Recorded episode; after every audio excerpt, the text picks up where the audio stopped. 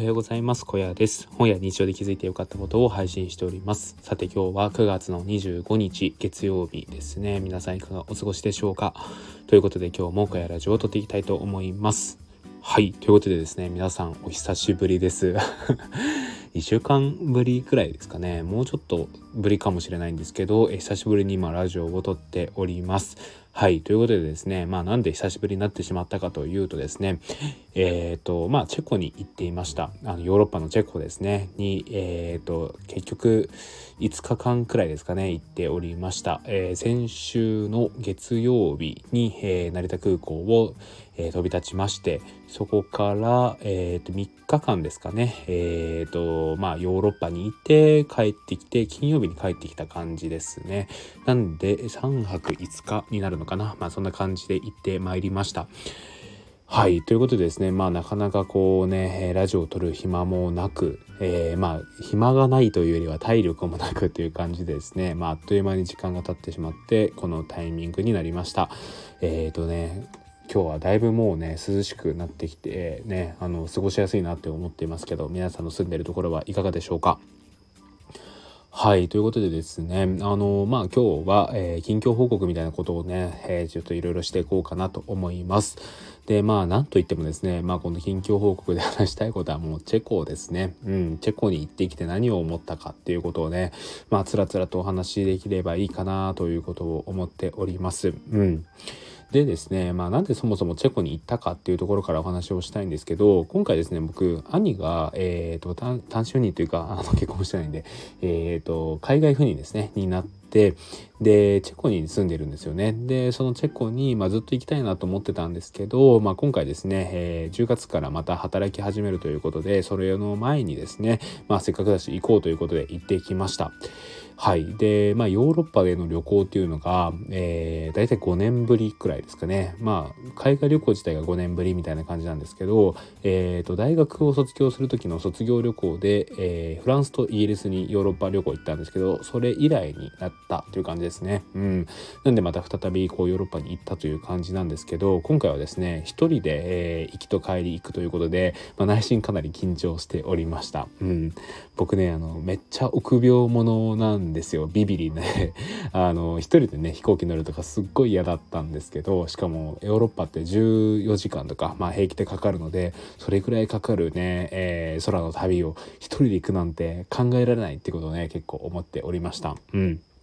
でまあ結果的にはですねまあ何のことはなかったですね。まあ乗ってしまえばもう本当に着くまでまあ立ったり座ったりするだけで、まあ、映画見たりとか本読んだりゲームしたりでもあっという間に過ぎていって、まあ、気づいたらまあね着いたという感じですかね。うん。でチェコに行くには、えー、日本だと直行便がないので、えー、とまずですね、まあ、ウィーンに、えー、今回行きは行きました。オーストリアですね。でウィーンに着いてウィーンからチェコに乗り継ぐっていう感じでしたね。うん、うん。月曜日の、えー、朝11時、まあ、午前ですね。11時に出発をしたんですけど着いたのがえー、っと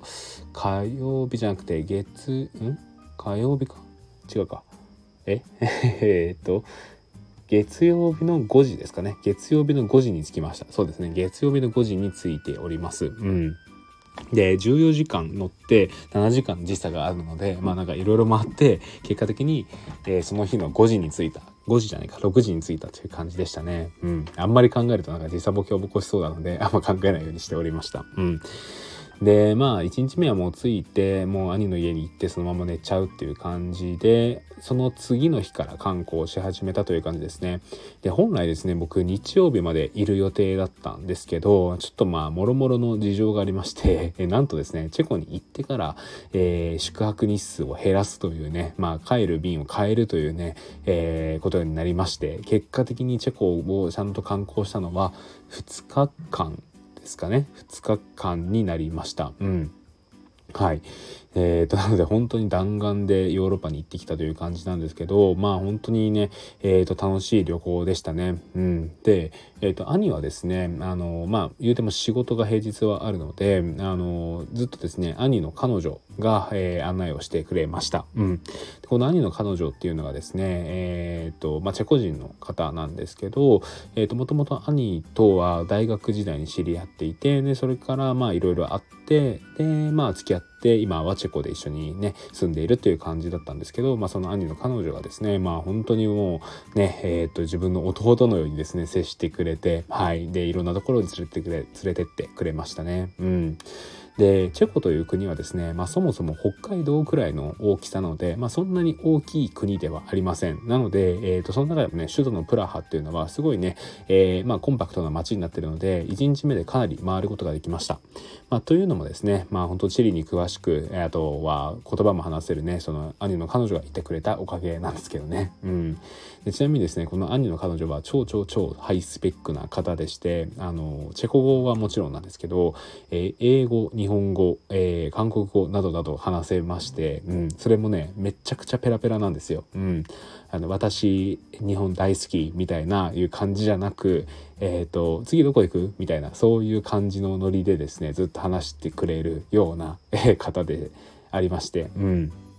あの本当にですねえっ、ー、と本当に大助かりでしたね。うん本当にこうもしねこの兄の彼女に普通に、えー、旅行のツアーとして申し込むならかなりのお金がかかるんじゃないのかなっていうことを思いましたけどまあそこはねちょっと弟ということでねお言葉に甘えていろいろ観光したという感じですね。うんで、えーとまあ、1日目そういう感じで、まあ、プラハを中心に回ってですね、あのー、2日目に関しては、えー、プラハを離れて、え、今度はですねえー、コリーンというね場所ですねに行ってそこをちょっと観光してきました。でそうやってですね今度そこを1日回って帰ってきてでその次の日には、えーと、帰ることにしたのでそこから、えーと、飛び立ちまして今度またチェコから飛び立ちましてえっ、ー、と今度はですねフィンランドに1回行きました、えー、フィンランドに行ってフィンランドから、えー、羽田に行くというね飛行機に乗って帰ってきた。で金曜日に帰ってきたという感じですかね。うん。まあ本当にですね、えー、ハードなスケジュールではあったんですけどとても充実をしておりました。うん。で、えーと、僕ですね、まあ、このチェコに関してはうんとあんまり調べずに行きました。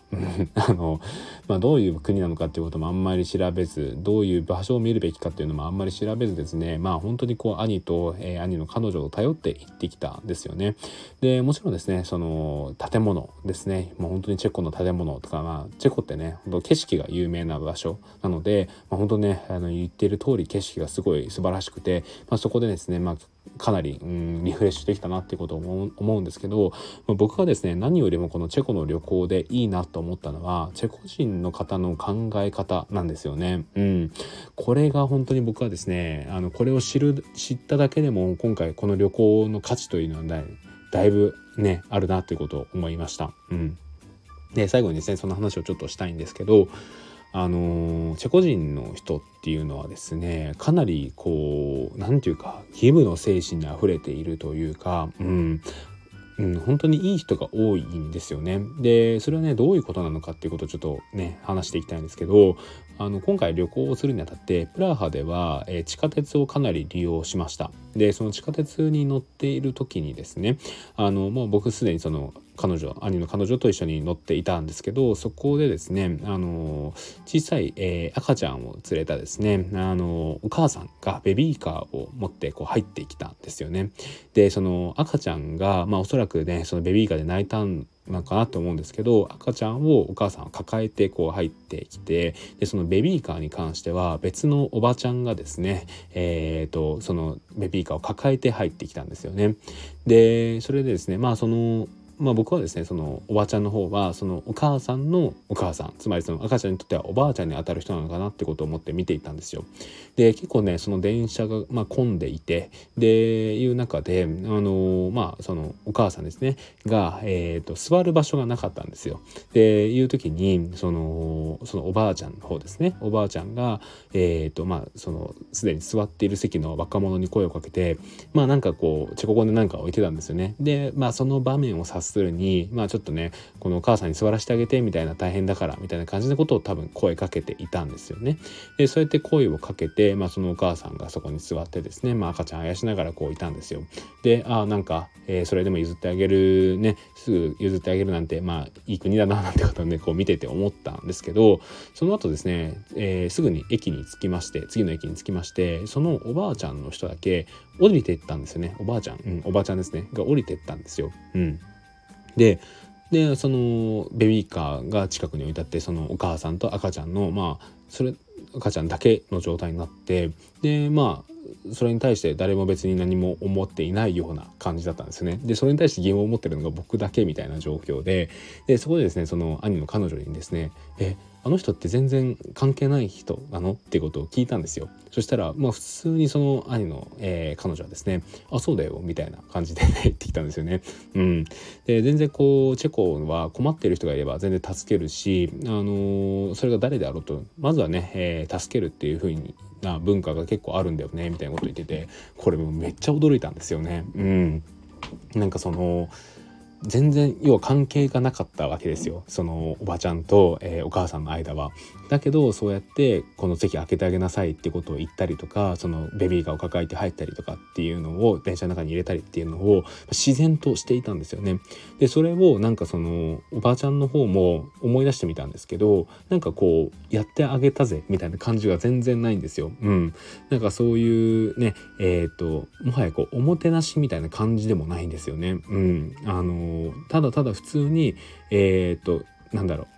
困ってる人がいるからそれに手を差し伸べたみたいな感じでなんかこう恩着せがましい感じとかも全くなくてただそれをやって次の駅でさっそうと降りていったんですよ。でこれめっちゃかっこいいなってことを思ったんですよね。うん、でですねこういう件が他にもあってあのそのこコリーンでいうとこですね、えー、2日目に行った場所なんですけどそのコリーンに行った時にあのー、まあ電車に乗ってプラハからですね30分ちょっとぐらいですかね、えーと、コリーンまでかかったんですよね。でそのそれに行く時に、まあ、席に座って、まあ、窓を見てたんですけどそしたらですね、あのー、僕のその目の前に座ってたその兄の彼女がいきなり立ってでその近くにいた、チェコ人の人に何か話しかけてでそのスーツケースをなんかスーツケースを収納する棚みたいなところに入れてたんですよね。うん、でなんかそれも別にさも当然のようにその兄の彼女はやっていてでですねその時もえー、っと何それそういうのやるんだみたいな感じのこと僕は確か言ったんですよね。でそしたら「えー、なんか普通に困ってたから」みたいな。困ってたからでもなかったかな。なんかその普通にややった方がいいのかなと思ってやったみたいなことをそのね彼女は言っていて。いやーなんかすごいなってことを思ったんですよ。うん、なんかそのこれ僕の完全な主観の意見なので違ったらね申し訳ないんですけど僕日本人ってあのおもてなしの精神っていうのはすごいあるなってことを思うんですけど一方でなんかその何て言うかなえー、っとやるまでにかなりためらうことが多いんじゃないのかなっていうことを思います。で僕がそうなんですよね。うん。なんかそれをやることによって迷惑じゃないのかなってことをすごい考えたりするんですよね。うん。まあもちろんですねあのこれやってくれないって声をかけられたら、えー、っとそれにもちろん答えるっていうことはするんですけどそうじゃなくてあこの人ちょっとこうやってあげた方がいいかなって思った時はなんかそれをやることが逆に迷惑なんじゃないのかなってことを考えてしまってついついですねあの